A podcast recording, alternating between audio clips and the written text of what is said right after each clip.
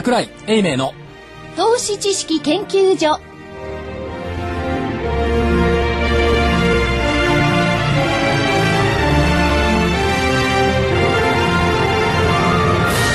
皆さんこんにちはこんにちはこんにちは。桜井英明の投資知識研究所の時間ですスタジオには桜井英明所長こんにちは正木昭夫隊長こんにちは。福井主任研究員こんにちは。そして新人研究員の加藤真理子でお送りします。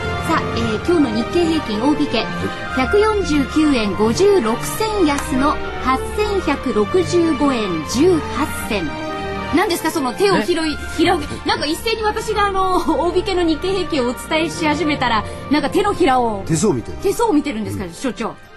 なんあのか今日はザラバの年初来安値を超えて、はい。終値ベースでもザラバベースでも新安値。はい。というところに来ましたじっ。とは手を見る。はい。じっとはの手を見たんですけどね、これものすごいいい手相になってきいい手相。なってきてる。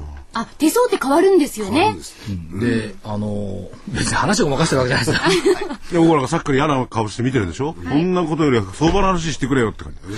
じゃじゃ、はい、薬指のところにこう縦の線が、あ、出世ですね。うんくっきりまっすぐ繋がってきたの。すごいね。本当だ。で、これ、織田信長はずっと全部まっすぐなってたんでだってたね。指の先からね。似てきたでしょ？そう腕本能寺だ。そう。だからこの手相をね、さっき気がついて、ひょっとしたら相場感が良くなってきたかなって錯覚しちゃってるんですけじゃあ救世主になってください錯覚。ど。うんだって、今週の見通し外れてるんだ。そうだよね。錯覚ですよね。はい錯覚ですねで今日ですね、えー出来高が14億9591万株、売買代金が9232億円です概算で、ということで、えー1兆円割れが8日目になるんですかねそうですね。はいまあ市場ではセリングクライマックスの印象がないとかね、はい。もう日本株は終わったとかね、株は死んだとかね、はい。まあいろんなことをおっしゃっておられますけど、はい。まあ実際問題でザラバ安値更新してきた。はい。どう思います ?3 月15日のあの放射能の世界と、はい。世界金融システム不安の崩壊、金融シシステム崩壊の方が怖いんですね、これマーケットはね。でしょうね。うんねそうですねこの下げを見るとね、まあ株価はそういうふうに言ってるんでしょうね。日本人にとってはさはい、やっぱり、あの、放射能のとこって怖かったけどはい、世界中の人たちは直接放射能を浴びないからですかね。いや、まあ地球は回ってると思うんですけど ね。よくわかんないですけどね、そこのところはあるわ。けじゃないですからねまああとまあ、格付け機関と金融機関とのこのバトルはいもやってるし、あとはあの中央政府と各格付け機関のバトルもやってるし、まあよく騒いでくれますよね。毎日毎日日替わりメニューで。というところですね。まあしかし8227円下回ってきちゃった。そうなってましたね。すべての悪材料は海外なんですよ。ですね。これがね、どうも釈然としない。もうどうですか？海外畑の福利所長としては。いや、でも、あの、お金は国境ないんでね。ええこれしょうがないですよね。で、もともと日本のメインプレイヤーはね、えーちょこちょこした回数で外国人が稼いでいるし、その外国人たちの足元に、ね、お尻に火がついたんだかどうか知らないですけれども、そうなってきたらやっぱり日本株の方もこういう事態になってしまう。でもなんか許せない感じはしますよね。通常だとやっぱあのクレジットラインが小さくなると、使える資金量が減ってくるんで、うん、だからそう思ったような行動は取れないってことでしょうね。それでやっぱり海外から見て我々日本にいるから分かんないけど日本なんていうのは本当にあの一番端っこですからね、やっぱりいくら日本だ日本だって言ってもあのまずひょっとしたら切ってくるところは日本なのかもしれないですしね、あの資金を回収っていうかあの引き上げてくるところは、ただあの国の通貨量、あの国際的な通貨量で見ると、やっぱりドル、ユーロ、円っていう順番に来るんで、はい。ドルから逃げるとか、ユーロから逃げると、じゃあどこに行くのっていうないと、ね。円に来ちゃうっていうね。で、為替が円高になっちゃう。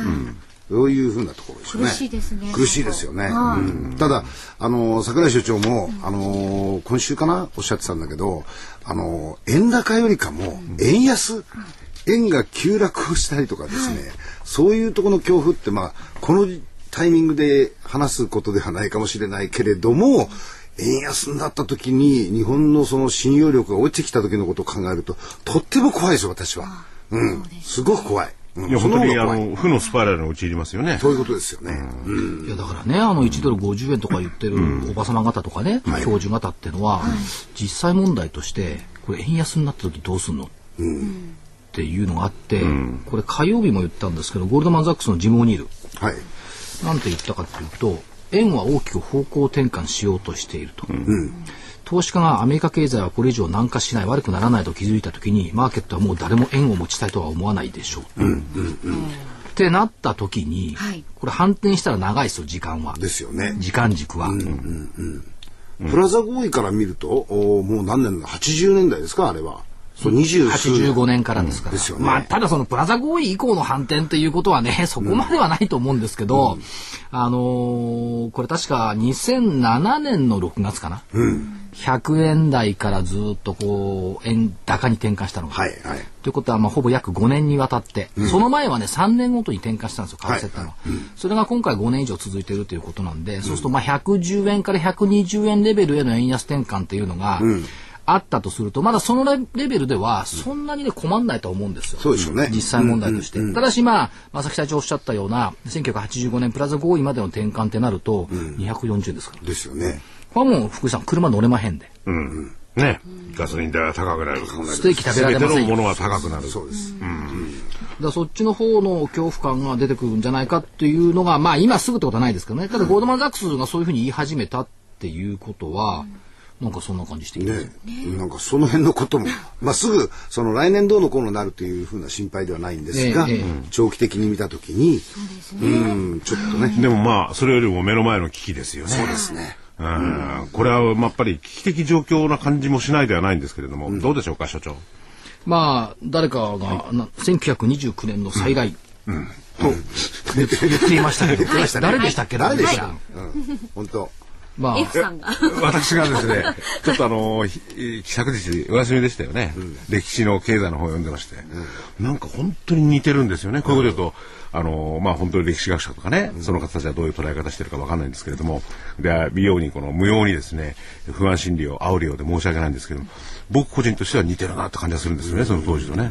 だからそこから復縁するとね、多分1929年のブラックサースでいかれば、そこで暴暴落が起こって、で、その後、再度に、えっ、と、1933年から、うん。もう一回下げた4年後、まあ今回は2008年からだから3年後っていうことですけども、その流れからいくとニューヨークダウを取り戻すのにあの時は何十年とかかってましたけどね、まあそんなことは多分ないと思うのは情報の電波の速度が違う。はい、っていうこと、それから世界に回って流通している紙幣の量がまた違う。っていうこと、プレイヤーの数が違う。っていうこと、投機的な世界だった金融社会がその時期とはちょっと違ってきている。っていうこと、まあ、多くの違いはあるとは思うんですけども、要するに根源は1929年の株式大暴落から始まった世界の大恐慌っていうのは、根源は何よって言ったら、アメリカの金融機関でしょ、だから今回も一緒だと思うんですよ。今みんな目がヨーロッパ、スペインだ、フランスだ、ドイツだとこう言ってますけど、根源はアメリカだったんじゃないのと。ですよね、その割にはアメリカ忘れちゃってませんか。はい。だから昨日のニューヨークダウの下げなんかでも金融株の下落がリードしてますけども、アメリカの金融機関とアメリカの規制当局とのこの対決が対話になるのか対決になるのかで、この先の流れは大きく変わってくるんじゃないですか。要するに表面上出ているヨーロッパに目を奪われすぎてね、みんなそればっかり言うんですけど、根本はアメリカなんじゃないの、そのアメリカの根本にあるのは、またお金がなくなってきてるんでしょ、アメリカに。で、こいつをなくするためにはどうすればいいのどうするだけの話でしょ、で、基本的に金融システムって人間が作ったものだから、天才じゃないわけですよ。す天才はわかんないけど、人間が作ったものは人間が必ず救えるんだ。いざとなりゃ紙すりゃいいんでしょ。その決断をマーケットが迫ってきてるけど、やりたくないから、ああだこだ、ああだこだ言ってるだけなんじゃないんですか？という気がするんですが、F 研究員いかがでしょうか？F 研究員やっぱりこういう話になるとね、あ根っこが深いと思いますよね。このそあの、それこそアメリカのシステムとかそういうことに関してもね。じゃあ、すれるかって言えば、アメリカだってこれからね、まあ、保険の問題とかそういうのがあるけど、とてつもない赤字を抱えるわけですよね。で、そこに来て、まあ、当然そうなれば、すって金利を落とすっていう方法が一つなのかもしれないけど、どこまでもその手は通用しないですよね。それは言えますね、当然、本当に、あの、打つ手なし。違うって。そそれはね、その根がない、ルービニさんみたいなこと言うけど、顔も似てるからね。じゃあ顔は違う。バーナンキ違うバーナンキインフレファイター。あ、ルービニにも似てる。で、ルービニだってちゃんと言ってるんです。あいつも、あの、あいつ、あの人も、ある方も。あの方もね、はいそのちゃんとね、手立てはこうするべきだって言ってるんですよ。スローモーションだった機器が速度を増しつつある。はい。これはわかりますよね。はい。市場の不安を鎮めるためには、最後の貸し手が必要だ。ECB は2兆ドルから3兆ドルを用意するべきだ。ということでしょ、今日も出てたじゃないですか。あの EC EU 祭ですか。EU 祭。うんああいうふうないろんな策が検討されてるっていうことですよね。ところがね、おあのー福井さんの言うのは違う、福井さんじゃねえや、ルービンさんの言うのはね、それでもギリシャのユーロ離脱は時間の問題だろう。いや、いや、したって構わないんですよ。GDP、所詮30兆円なんだから。で、国際発行残高35兆円でしょ、だからいいギリシャ離脱してよって、一方でアメリカは大統領選挙を睨んだ共和党がオバマ政権の景気対策を飲んでこない。ですね。財政再建に真剣さが欠けると市場が落胆する。じゃあ誰が悪いの、オバマに協力しない共和党が悪いんでしょ、あまあそうですね、うんおっしゃってること1.2兆ドルは決めたんだけど、それをどうしましょうっていう時になったら俺嫌だよっていう話ですよね。そういうことです。でもあれは、まあ、あの、議会ではね、そうなりましたけど、基本的には削減することになっちゃうわけですからね。そういうことですよそれも共和党は分かってるはずなんですよね。スポーツでやったと思うな。問題はですね、その削減するのは軍事費だっちゅうことです、そうですねこれが景気不要に実はつながらない可能性が出てくる。まあ決して軍事費がいいとは言いませんけど、そのあたりもちょっと読み始めているのかなという気はしますよね。あとはね、はい。こうね、唯一、まあたまにね、もうこういう暗いところだから唯一明るい材料を 見見つければね、はい。まあ市場関係者がみんな強気じゃねえや弱気ですよ弱気になってますね。で唯一唯一懸念材料を並べると、はい。まあ業界でよくこう出てこられる市場関係者数名と、休みの前にね、来年の見通しっていう座談会やったんですよ。そうなの？そしたらね、来年の見通し？全員強気なの。これがね、まあ名前を聞けば誰でも知ってるような高名な評論家方とですね、2時間かけてやったんですけど、皆さんが強気なんですよね。おお。その中でこの状況の中でこの状況の中、一昨日の夜。要するに今の状況は変えられると。うん根拠のない強気って感じもするんですよね。あ、そういうことですか。はい。ちょっと、ちょっとそれ話してくださいよ。いやすごく面白そう。いや、企業、いや、名前を聞けば誰、ラジオ日経でもよく出てる方々ばっかりだから知ってると思いますけど、はいそうなんだ。皆さんの名誉があるからあんまり言いませんけど、はい。強気。強気。まあ決して名誉とかそういう問題じゃなくてね、強気の方が多いという、まあ評論家という方にはね。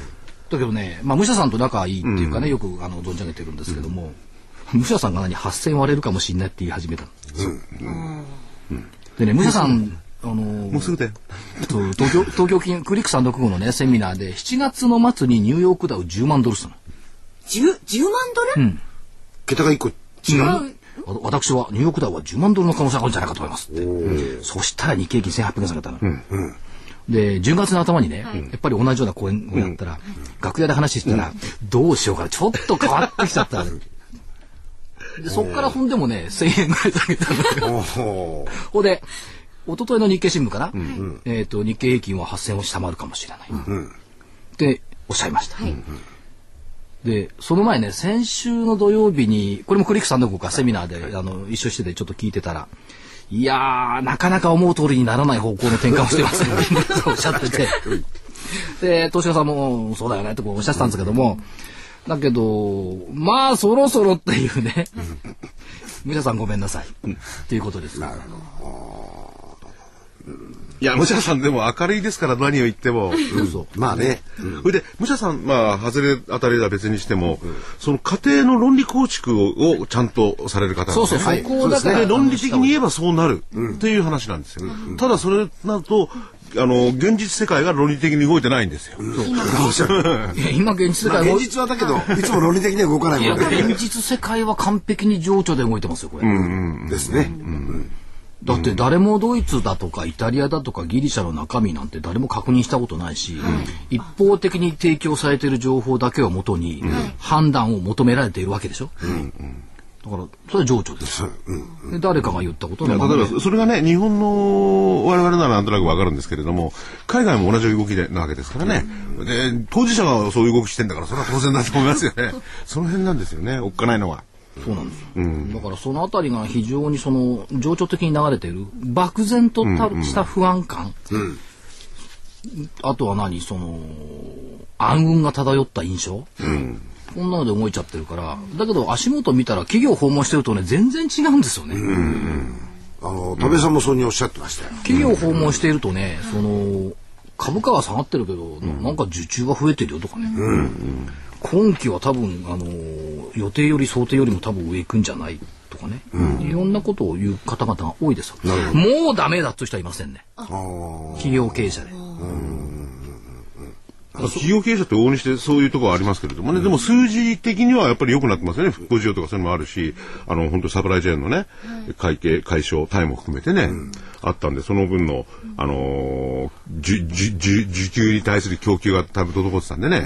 でも経営者はどちらかというとスポークスマンじゃないですからね、政治家さんみたいに、うんじゃなくて足元の数字とか、足元のその自分のところの従業員たちの労働環境とか、そういういろんなものを現実を見ながら、次を見あの見通すわけじゃないですか,、そういうところから見ると足元が決して悪くないんだっていうね、ええ。この部分のところとミスマッチが結構広がってる、うん。足元いいのになんか周りの状況環境だけがなんかすごくネガティブに映ってしまってるという、うんいうことがなんかちょっと。いや、だから、あのね、あの、マクロと、マクロはい。と、この言葉的には正しくないんですけど、小さいところと大きいところを切り分けて考える必要があると思うんですよ。例えば、大きいところを見てしまうとね、えーユユーロ、ヨーロッパがダメ、中国ダメ、アメリカダメ、世界ダメって話になるけど、この小さいところを見れば本当にいいところがいっぱいあるんですよね。ですね。うん。で、今日だってね、こんなのはもう変な突っ張りにもなんないかもしれないですけど、いや、値上が安値なのに、値下がりが1315なんだけど、ねあ値段を上げてる銘柄が238もあるんだから。8もね。いや、たいやただね、14%そその、全体像でしか物事をね、見ない人たちが多いんですけど、個別で見ていくとね、例えば今、大小上場単独、単独上場銘柄とか結構バカバカ動いてるわけですよ。これ情緒的に動いてるわけじゃないですよ。みんな、ああれして株でしょうとか材料株でしょうと言うじゃないですか。だけど、背景で考えてみれば、4つぐらい私の先輩が分析したらあるんはい。ですよ。一つ、株価指数変動の影響を受けにくい。そりゃそうですよ。そうでしょ、これ中小型の銘柄が多いんで、外国人投資家とか機関投資家の関与が少ない。個人投資家が培ってきた相場感、銘柄感、経験則が活かせる。はい。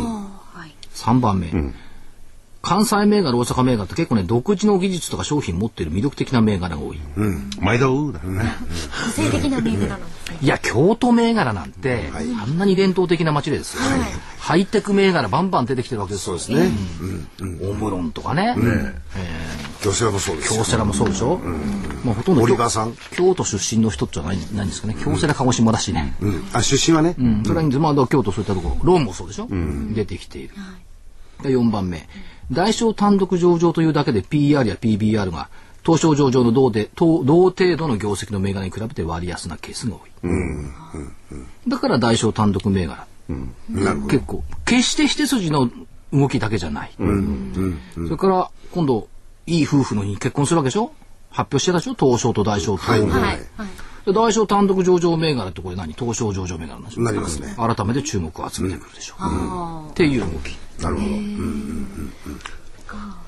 あの、2番目にね、所長が挙げた中小型株のが多くてね、外国人投資家や機関投資家の関与が少ない。これはポイントですよね。まあ今後どうなるかわからないですけれどもね。まあ、本来だからこういうところに、あのきちっとしたコミットメントがあるのが本当は市場育成なんでしょうね。いやだとだからね思うんですよ。極論すればね、金融鎖国してもいいんじゃないの？と、極論すれば、今まで外頼みでやってきたじゃないですか、要するに困った時の外国人頼み、いつでも外国人が買ってくれるというイリュージョンの中でね、マーケットは生きてきた、で今回も先週も言いましたっけ？大和証券が海外のキャラバン隊出していった、はい。はい。そんなもん海外行ったって国内の人が買わないのに海外買うわけないでしょ。21年ぶりの日本株キャラバン隊。17日がニューヨーク、21日がロンドン、22日がジュネーブ。明日東京出すって。それだったらね、17日福岡、21日大阪、22日仙台、25日札幌とかね。その方がよっぽど気が利いてんじゃないいやかな。ーやっぱりね所長おっしゃったようにね、もう少しねあのー各企業さんも国内投資家向けにこうきちっと目を向けてほしいなっていうのはありますね。でなんかね、外国人が持つと立派みたいなね、はい印象があって、どっか昨日か一昨日どっかコラムでもですね、が海外に対して IR をやったらね、機関投資はファミリーマートだ、今朝だ、あの外外国人投資家が買ってくれてこれを大事にする。そうじゃなくって個人投資家向けにね、そうなんですよ。もうちょっと IR っていうか PR っていうか、そ、そこを大事にしたらどうなのよ。ですよってね。いうね、お金持ってる率は変わんないのよ、個人投資家なんて海外の投資家むしろ日本の個人投資本の方の方がお金持ってると思うんですよね。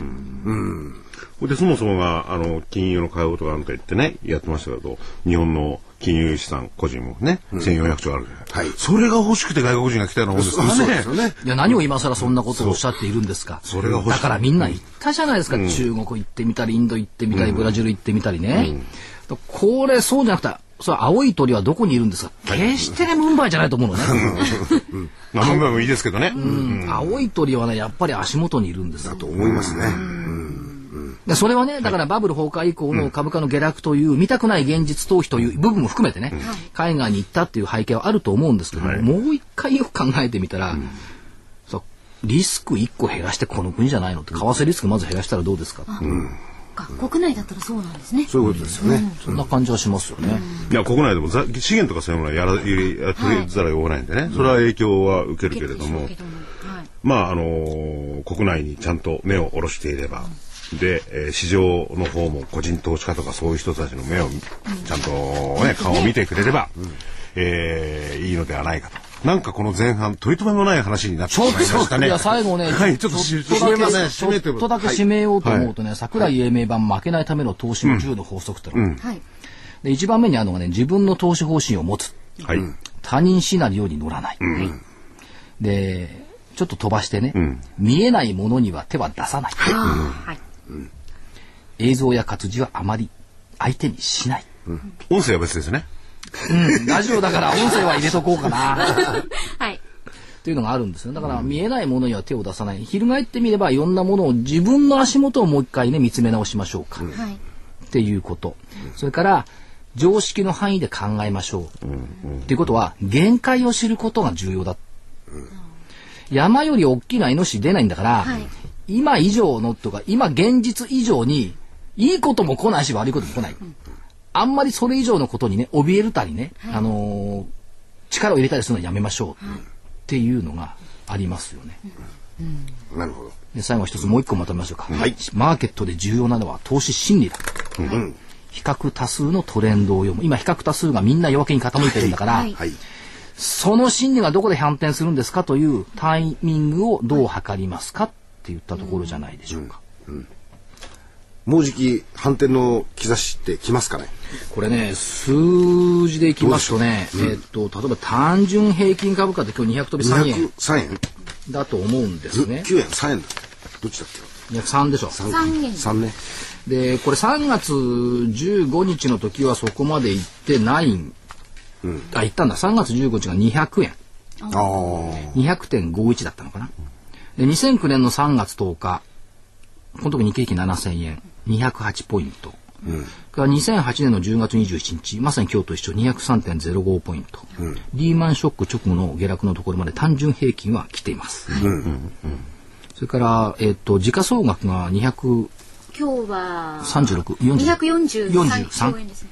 だからこれも、まあ、あー2009年の3月の235兆円のところにも近づいてきてますが、こういった絶対指数からいくとね、もうもうっていうところまで来てる。なるほどもうは牛さんとよく言いますけどね。もうは熊さん、まだは熊さんとは言いませんけど、もうは牛さん。そんなところじゃないでしょうか。はい。なるほど。なるほど。シグナルとしてね、一つ頭の中に入れといていいですね。こういうことはね。はい。指数だけでものを見ていくと間違いますよ。はい。心理だけでもいけませんよと。そうそうそう。絶対値で考えましょう。はい。そういうことですね。絶対値がでもね、これ結構変わるんですよね。そこをどうしてね、カウントしていくか。いや、変わってないでしょう。いや、これ数字だけどね、要するに、その間に、あの、それ以降ですよ、あのーは2008年のね、バカバカバカバカ金は出してきたんですから、価値は薄まっちゃったんですよね。それをどうカウントするかって難しいんですよ、これ。いや、価値薄まったじゃなくて、はい絶対値がはい絶対値200円にくりゃ単純平均そこを打ってるっていうことを言ってるじゃない。だから薄まったよね、別に。時価総額も確かに金バンバンバンバン入れてはいるんだけど、確か薄まってるのかもしれない。だけど200、GDP の半分、240兆近辺からは取っているのが過去のリーマンショック以降そっから前にこの数値ないんだから、なるほど。ということ GB で GDP プラスですからね。少なくとも。この国 この国はね。はい。じゃああのお知らせを挟んで次のコーナーにはい行きたいと思います。はい。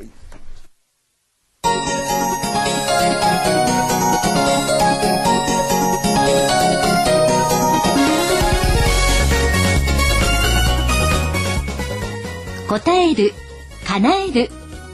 お客様の期待に応えお客様の夢を叶える証券会社。風賀証券がお届けするハロー風賀証券のコーナーです。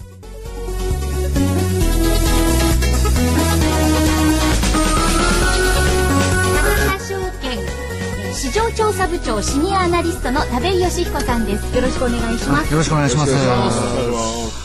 はい今日はどんなお話をええ。頂戴できるんでしょうか、先ほどなんかうまく話がまとまっていてですね、私の入る余地はなくなってしまったんじゃないかなと。んでもございません。あそうですか、そうでございますか。ええ。あのーですね、やはり企業の方に私も取材、今回いろいろですね、あの、上期業績を割ってきてるんですけども、本当にあの、会社にいるよりも外にいたものが、発想が転換できると。いうのも先週お話ししてですね、全然景況感の悪さ感じないんですよ、ね。外に回ってると明るい。そうなんですねおー。ただ、証券会社は今ちょっといらないかなという言い方もされるところもあるんですけれども、まあでもですね、まあそれぐらいいいということで。そんなこと言うと営業企画起こるよう、対そうそうなっちゃうんですけど営業企画も起こると思うよまあでも、でもですね、景気がいいから、事業を拡大したいから必要だって言ってる会社も出てきてます。なるほど。ええということですので、やっぱりですね、あのーヨーロッパがね、6%、7%の金利とかいろいろ言ってますけれども、そ、それ、1%変わっても、各企業はそんな変わんないと。むしろ、為替の方が市場が大変なんですけども、それを乗り越えてきているような状況ですので、まあ私はですね、あのー比較的楽観的に見てはいけないところなんですけれども、楽観的に見ちゃってまあ、あの。証券会っていうのは、証券会はマーケットの光と影の光の部分をずっと追い続ける場所ですからね。ね まあそう、まあちゃんとリスクもちゃんとですねこれ不。思議なことにね、影になると誰も追っかけなくなるのね。あ月は満月の時はみんなあだこうだ言うんだけど、新月になったら誰も言わないのと一緒。そこでですね、はい私は今日はですね、はい銘柄を、はいえー、悪い銘柄。なんで今までの話はっていう感じですけどもまずですね、悪いというかですね、5304の SEC カーボンなんですけども、えーこの会社は炭素製品の大手でございまして、それで、電極用、あ、電炉用の電極、電炉用の電極ですね。あと、アルミ精錬用の電極。で、世界シェア45%なんですよ。はい。多いんですね。ええそもうこの会社がないと、こういろいろ電極を使った処理ができないというぐらいのですね。輸出比率も5割超に拡大してですね。まあ、わーっとこう手を広げて電極がなきゃ電気が起こらないじゃないですか。まあまあ、そう、そういうふうになるんですけれど、ねまあまあ、その通りなんですまあ、そこのか、あの、それで？あそれでですね5301東海カーボン、カーボン、5302日本カーボン、はいその次かな？その次になりますですね。5304。それで、この上期のその、えー4月から9月ですね、営業利益というのはですね、73%減。減減です。悪かったんです。はい。でも会社側はそんなに深刻じゃないんです。それで、それでですね。なんで下期が大回復する？それで、しかも、いや、業績も、基礎計画はですね、営業利益予想13.8億から6.4億へと。下方修正。下方修正。半分の利益半分の利益にしてしまってですね、大丈夫なのかなと思いつつですね、それで下期はですね、まあ、焼却負担の大幅増加があるので、まあ、何も全部キャッシュアウトでして利益が出てってるわけじゃないんですね。帳簿上、過去に投資したものの焼却があるので、まあ、その分ですね、あの、なんていうんですか、業績、まあ利益も減る部分もあるんですよと。ただ、ちょっと上期業績が良くなかったので、ちょっとその分、コンサあまあ保守的に見ましたというところなんですね。株価も半分になってるじそうなんです。だからその通りに来てますので、なんですけども、あのー会社側でもですね、この、気象計画から見ると、た確かにですね、営業利益とかも良くない状態が続いているのはいるんですけれども、これからが注目できるところが実はあってですね、あの世界の鉄鋼生産、はい。これあの、前年比でだいたい10%前後、あの、増加してるんですよ、実はこれ。鉄鋼生産中国、中国があんまり良くなかったりと、景況感悪かったりと抑えてましたね。うん、悪いんですけども、鉄鋼生産は実は着実にですね、増えてきてるんですね。やっぱり、あのーいろんな鉄鋼石の価格が下がっただのですして、まあ価格も下がったのもあってですね、結構需要はあるんですよ。まあそうなってくるとですね、あの、その国営電極の需要もですね、まあ多分この下期すぐに間に合うかどうかわからないですけども、会社が保守的に見通した分だけですね、ちょっとサプライズが出てくる可能性があるかもしれないですね。それで、この国営電極っていうのはですね、どこのカーボン会社でも作れるわけではなくて、供給能力って制約されてるんですね。ですから、もしかするとですね、その鉄鋼の需要が活況する前にですね、あの、活況というか、まあ、いいですよって皆さんがこう、肌でわかる新聞で見る前に、この電極の需要の方がですね、逼迫する可能性がある。なるほど。ので、まあそうしますと、おそらくですね、ここ年末から年始にかけてですね、まあこの辺をこう、いろいろ買っておくというかですね、持ってチェックしておくとまあいつになるかわからない、まあはっきり私もそういうことをこのラジオでは言ってはいけないと思いますので、まああの、まあ日の目を浴びる時期が来るのかなと。でも右肩が下がってる銘柄のまあ急に紹介をするっていうのは田部さん珍しいですね。いやいや、いや、どちらかというとやや右肩上がりのそうですね。ああんまりあの、調子のいいことばかり言ってるやつだと思われてくないところもありましてですねおっしゃる。通りそうですか。これ東証大証だっけ東証東証東証一部なんですよ、これチャート大証持ってない？あ、ごめんなさい、これ、大大小が収、収そうだよね、収支、取引収、収取引所ですよ。はい。ごめんなさい。えちょっさとまだっき言っただから大証銘柄大丈夫。そうなんですよ。というところでございまして、はい。以上です。というか、まだ時間はあるんです。けど、まだま だ。何？切り上げようとするの？はい、次はですね、夢新ホールディングスさん。はい。じゃあ、我々、我々わけがですね、2362なんです何回も出てきますね。はい。はい。何回も、これじゃあまだ2回目ですよ。食べちゃんが言ってから30%ぐらい上がんなかったこれ、いや、そうですか。桜井所長は、100いや私はよく知ってる会社ですけど。だから何回か僕らが耳にするのは、田部井さんも話してて、所長も結構話し、あの、話題に出てくるあそうなんです銘柄なんですよね。ああ。えあのーこれから普通の評価が始まる会社というふうに思っていただきたいんですけども、今まではこういろいろあってきてですね、だから会社側もリストラしなくちゃいけないというところもあったんですけども、もうそれが完全にまあ終わって、こう、どんどん進んでいくというような状況に入ってきたという。しかもこの会社は人材派遣の会社なんですけれども、建設設計事務所を前身としてますので、まあ今も設計関係やってますけども、やっぱり技術力を持った派遣会社なんですね。ということで、まあその辺で技術者の育成、えー OJT なんかもうまくいくのかなというところなんですね。これで派遣先も大手の賞金あ大手の建設会社750社ということで、まあ多くに出してはいるんですけども、何が魅力かというとですね、今この建設業界、あの、恒常的な人材不足なんですね。これも景気が良くないので、どんどんどんどん人を切っていってしまったので、現場監督がいなくなっちゃってですね、そこのところに派遣でどんどんどんどん人をですね、今集めてきてると。そその工事もですね、この工事があれば次の工事が、あの、なんていうんですか、何何個も何個もできる可能性っていうのは低いので、なかなかこう人をまだ抱えたがってないんですね。むしろ、はい。マンションなんかができる数よりもどんどんどんどんその現場で見る監督者の数の方が減っちゃってるので、マンションのこの先需要が減ってもですね、かなりのニーズはまだあるかなと。ってえいうかね東京都内歩いてみてくださいよ、あちゃこちゃ物立ててますよ。そう。ですね。依然としてえ誰が買うのという感じのですね、まあ私の目線で見ちゃいけないところもあるかもしれないんですけれども、でしかもこの会社はですね、20代が6割、30代が2割、全部正社員ですね。派遣、建設がが雇ってる方は派遣じゃないです自分たちの正社員にしてます。正社員なんだ。それで若いので人件費も低いんですね。えーそれでいろんな工事現場を短期間でドーンと見せられるので、あの、経験もすぐできてしまう。どっかの建設大手に行くとですね、一回仕事やったらしばらくなんか仕事が違っちゃったりとかってあるんですけど、同じような仕事をどんどんどんどんやつぎ部屋にできるということなんですね。それで、今期の業績はですね、61%増、売上ですね。ええまあ、立ち直ってきたというところと、あと営業利益が2.3倍の12.5億と。2.3倍。2.3倍の12.5億ですね。それで、まあ、あの、マンションの建築というのはもちろん回復を示してるんですけども、この会社、稼働率がもう今期の業績予想ですね、99.1。ということで、もうほとんどフル稼働、もう足元フル稼働なんですね。それで、まあ多分これから先はですね、残業が増えていくだろうということで、多分その残業の部分は会社側の収益要素を入れてませんので、残業部分のプラスということと、あとそれだけ忙しいということで派遣単価も上がってきてるんですね。多分3、4%上昇ですけども、まあこれからですね、あのー冬場にかけてもですね、建設需要って結構出てくるので、まだこの単価の上昇は見込まれるということですね。それで実際の10月の売上というのもですね、前年同月比で19%増と。これこれは今期の会社っていうのは18%増、あ、15%ぐらいですかね。あの、増益を見込んでいたんですけども、それを、まあ、会社計画が上回るペースで、あの、推移してます。もうすでに10月がですね。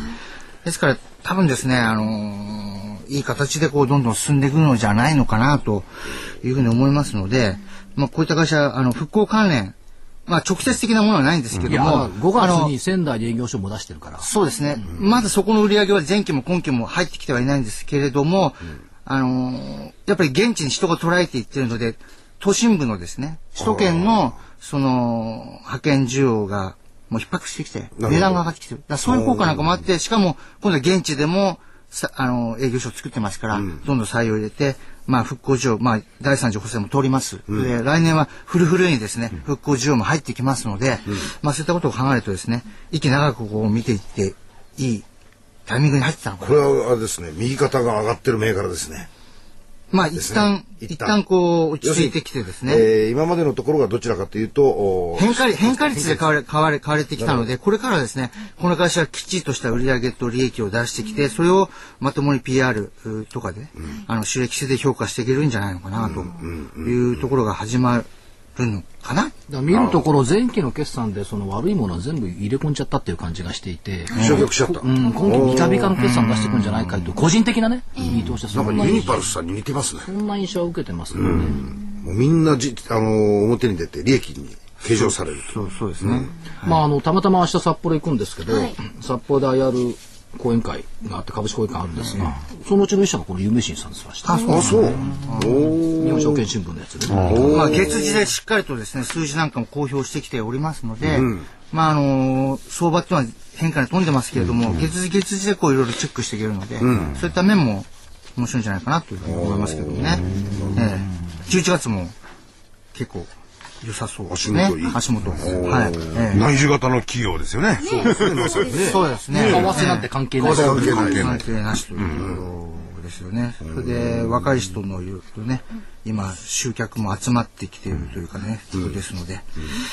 まあ今あれでしょう。あのー就職なんで、若い人たちもまあね、あの、現場に行ったりするんで、ちょっと大変なところもあるんですけれども、まあでも、逆にそういったところだからこそ、いろんな企業のチャンスも、う埋もれているというかですね。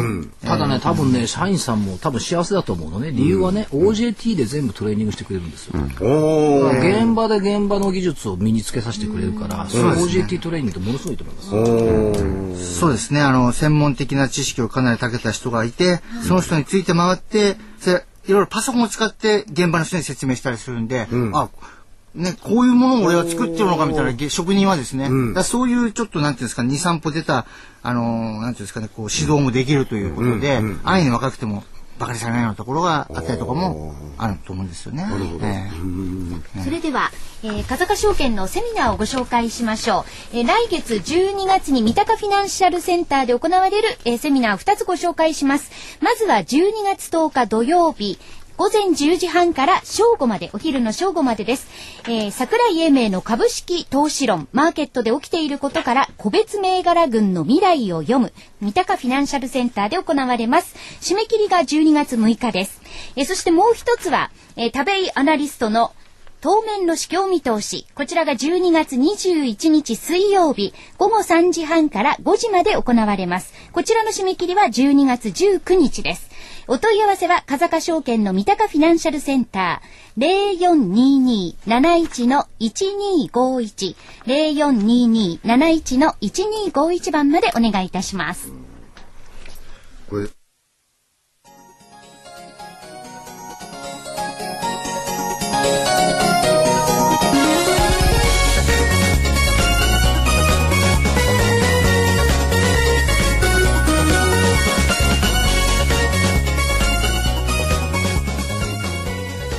風賀証券。このコーナーは風賀証券の協力でお送りしました。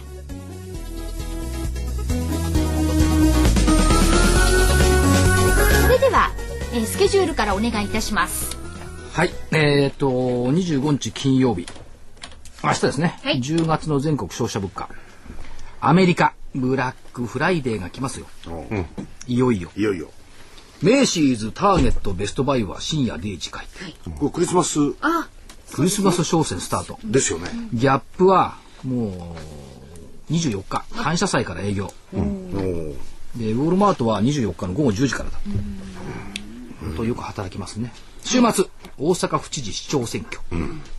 なんかいろいろ揉めてますもんね。ややってますね。まあ、株価に影響はないと思いますけども。28日月曜日、アメリカ新築住宅販売件数。それから、もう最近忘れてますけど、国連気候変動枠組み。気候変動枠組み第17回会議、COP17。はい。ダーバンで行われます。これも株価に対する影響は、今はなくなったなと思います。29日火曜日、国内の10月失業率、有効求人倍率、からケース市街住宅価格指数、それから CB 消費者信用、信頼感指数、非公式ユーロ圏財務省会合。ケースシラーでしょうね、ここの日はね。でしょうね。それから30日水曜日、10月鉱工業生産と住宅着工件数、ADP 雇用統計はい。があってで、雇用統計になるんです。で、また誰も言わないベージュブック。EU 財務省会合があって、インドの7 9月の GDP。だから何回も言いますけど、インドは7月の GDP が11月の末ですよ。なのに中国はですか中国は 10月の第2週ですよ。無理だろうって思うんですけども、そんなところがあります。えー、12月1日、10年国債の入札、ISM の製造業景況感指数、スペイン国債の入札。まあ、イタリアとかスペインとかよく国際入札やってくれますよね。それから2日の金曜日、11月マネタリーベース、えー7、9月の法人企業統計、東京モーターショー。これ幕張からこっち来たんでしたっけ？確かね。お台場来たの場所確か？、お台場がね？はい。うん、なるほど。それからアメリカの11月の雇用統計、これね、一部の人ははい失業率8.5まで落っこちんじゃないの？っていうえー、本当ですか？一部の人よそれかもうな、な、ね、あり得る。食べちゃあり得るんですよね。ということで、そうなると、こいつがトリガーきっかけになる可能性もある。で、えーその週末は中国の非製造業 PMI、カナダ、スロベニア、ロシアの下院の選挙というのが控えております。えー今週についての見通し、下限8343円、10月5日ザラバ安値、これは見事に外れました。申し訳ございませんでした。来週の見通し、はい。下限8000円、心理的節目としか言いようがない。はい。上限8752円、これも75日水準という見通しです。はい。まあ、それぞれの移動平均線からはマイナス乖離になってます。25日線からマイナス4%、えー、75日線がマイナス5%、200日線がマイナス12%。25日線からマイナス8%乖離すると7978円だから、まあ、この辺ぐらいまでちょっと覚悟した方がいいのかもしれないというふうに思ってます。はい。はい。えーそれでは番組からのお知らせです。今日11月24日木曜日、桜井英明の投資知識研究所の10月あ11月号の DVD が発売になりました。今回のテーマは、あなたの投資が劇的に変わる超短期投資術、ダブルスリーの法則です。ダブルスリーってすごいかっこいいですよね。はい。このダブルスリーというのはは3日間で3%の、まあ、リターンを目指すということでございます。はいはい。超短期3日間。はい。まあ、買う、見る、売る。まあ、逆もありますね。売る、見る、買う。というパターンというんですが、あの、し桜井所長意外とあの、こう、銘柄選びですとか、あとその市場の見方とか、今どういう風な流れなのかとか、そういうポイントをちゃんとこう、具体的に解説してくださってますよね。え、超短期。はい。うん。超短期。時間リスクを減らしましょう。はい。持てば持つほどリスクが高まる。しかし短期でやればリターンが高まるかもしれない。まあで、やっぱりこのね、この相場は短期ですよ。はい。あの、昔からずっと前からね、相当短期、えー短期って言って短期になって、なりつつあるんだけど、はい投資の期間が。でも、ここは短期で乗り切る。そうして、それをうまくできれば、うまくできれば、それは個人の資質はあるんですけれども、はいえーリターンは稼げるかもしれない。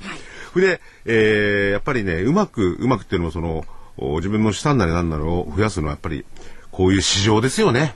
なんだかんだと言っても、市場をうまく使わないと。うん、銘柄の選び方とか、そのはい。心構えとか、あの指針だとか、数値の捉え方とか、結構ねきめ細かくやって。今日だったですね。で、あの、投資はなんか長期が、長期投資が王道みたいな、なんかそういう、私もあの、概念みたいのがあったんですが、所長のこのお話を聞いて、あ、そうじゃなかったなと、ちょっと目から鱗の内容です。今回 DVD 作るところにいなかったからな、現場。ねこれはいればタダだったんだよ。途中で塊が逃げ出そうとしたっていうね。ね。いや、そんなことないこんな難しいのわからない。そんなことないそんなことない。非常にわかりやすいんですよ。大人の事情がありまして。はい収録オーバーブックしたっていうね。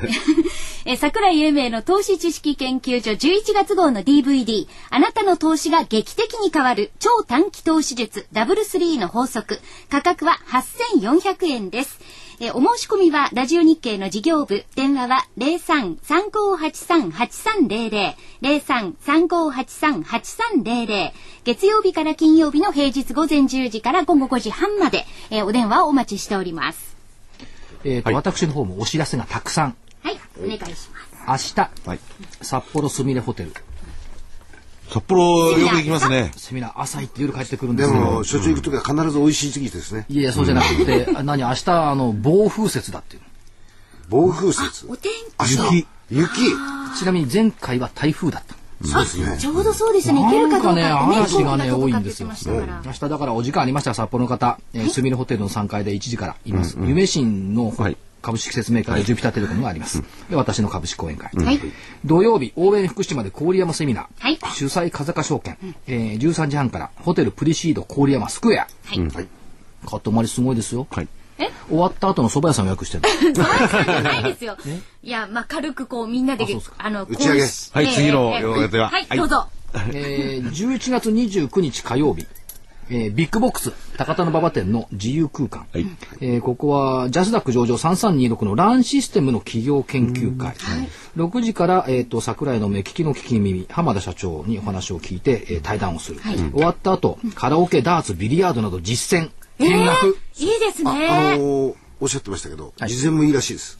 あ事前もいいの？参加費用は無料ですえっ、と IFA 協会のホームページからお申し込みください勝手に来てもらってもいけないんで いや、これ、カカラオケダーツ、ビリヤードも無料になるわけですよね、当然。うんあの見学だからはいわかんないですか、それは。あ、それはわかんないです多。